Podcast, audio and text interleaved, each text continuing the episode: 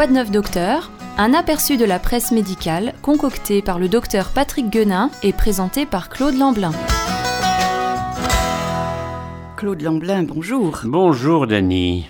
Eh bien, nous sommes là aujourd'hui une fois de plus pour parler santé et pour parler de ce qui se passe dans le monde et notamment aujourd'hui, euh, quoi de neuf en matière de coronavirus? On va pas non plus euh, être plus malin que les autres et effectivement, peut-être qu'amis auditeurs, vous êtes saturés d'entendre parler de ce fameux coronavirus, dit aussi COV-19, hein, puisque c'est une famille, les coronavirus. Cela inquiète quand même euh, les uns et les autres de manière diverse et je crois qu'on peut pas louper les informations qui sont données.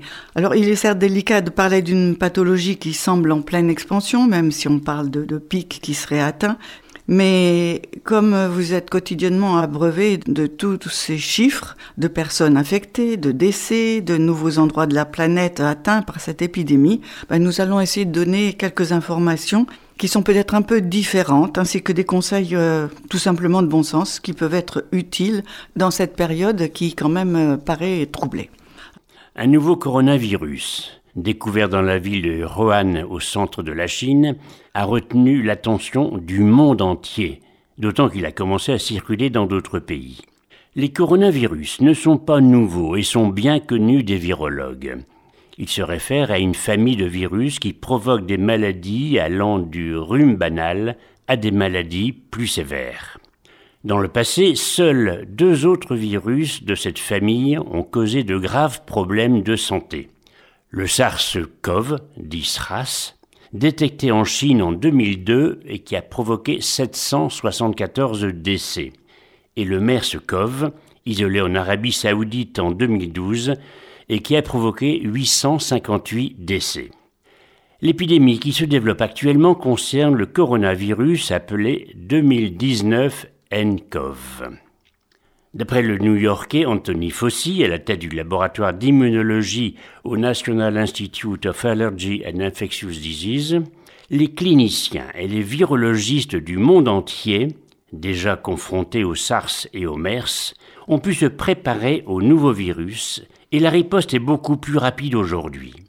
Il en effet suffit de dix jours entre la détection des premiers cas de pneumopathie à Rouen le 31 décembre 2019 et le séquençage complet du virus le 10 janvier, dix jours seulement. Puis quelques jours de plus pour identifier son récepteur et commencer à préciser sa période d'incubation, sa contagiosité et sa dangerosité.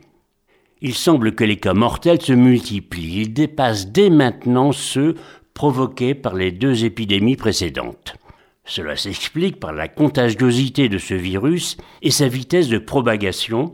Les chiffres annoncés régulièrement en témoignent.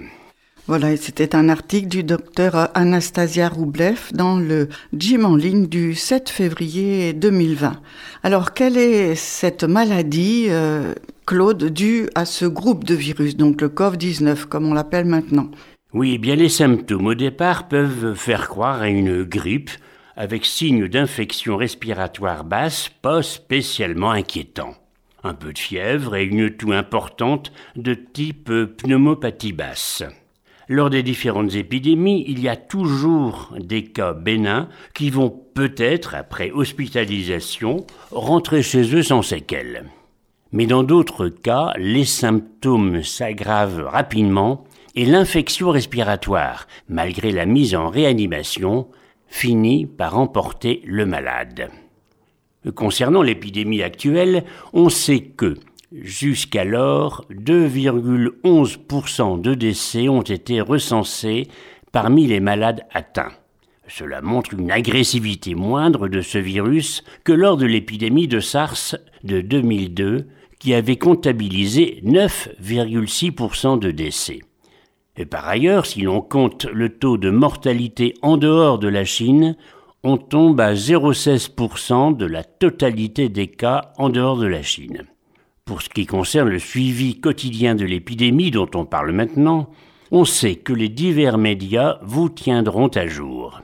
Qu'il s'agisse du nombre de personnes atteintes, des pays où le virus a réussi à pénétrer, ainsi que les mesures drastiques pour en éviter la propagation sans parler bien sûr de toutes les conséquences économique et humaine que cela implique.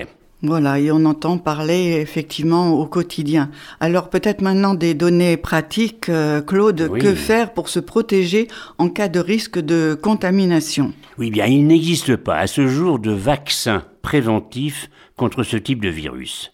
Il faut savoir que les personnes plus fragiles, âgées ou plus vulnérables à la maladie doivent tout spécialement adopter des mesures préventives pour éviter d'attraper la maladie. Rappelons que celle-ci se transmet par contact précis avec la personne malade. Le port du masque, pour celle-ci, pour la malade, peut empêcher les gouttelettes que l'on propage en parlant, toussant ou éternuant d'atteindre la personne saine.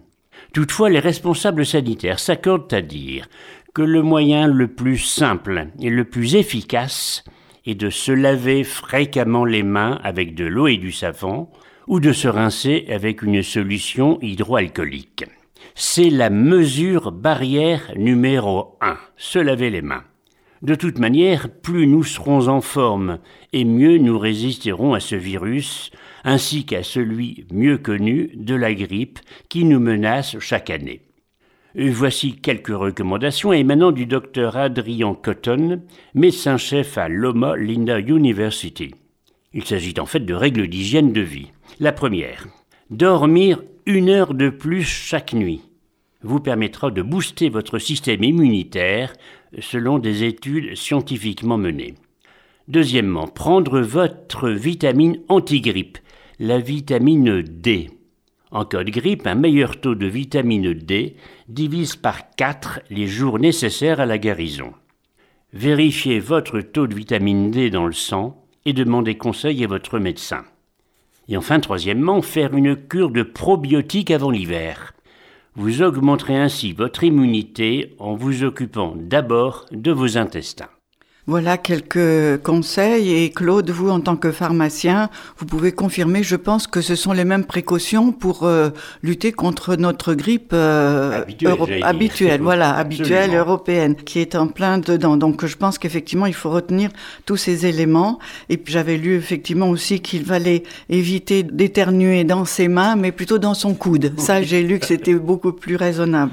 Donc voici quelques éléments, amis auditeurs, que nous pouvons partager avec vous aujourd'hui, sachant qu'il sera peut-être utile de revenir sur le sujet ultérieurement si cette épidémie se transformait en endémie mondiale. Pour le moment, ça semble assez bien contrôlé, mais sait-on jamais. C'était un article de Janelle Ringer qui provenait du Loma Linda University Health du 28 janvier 2020.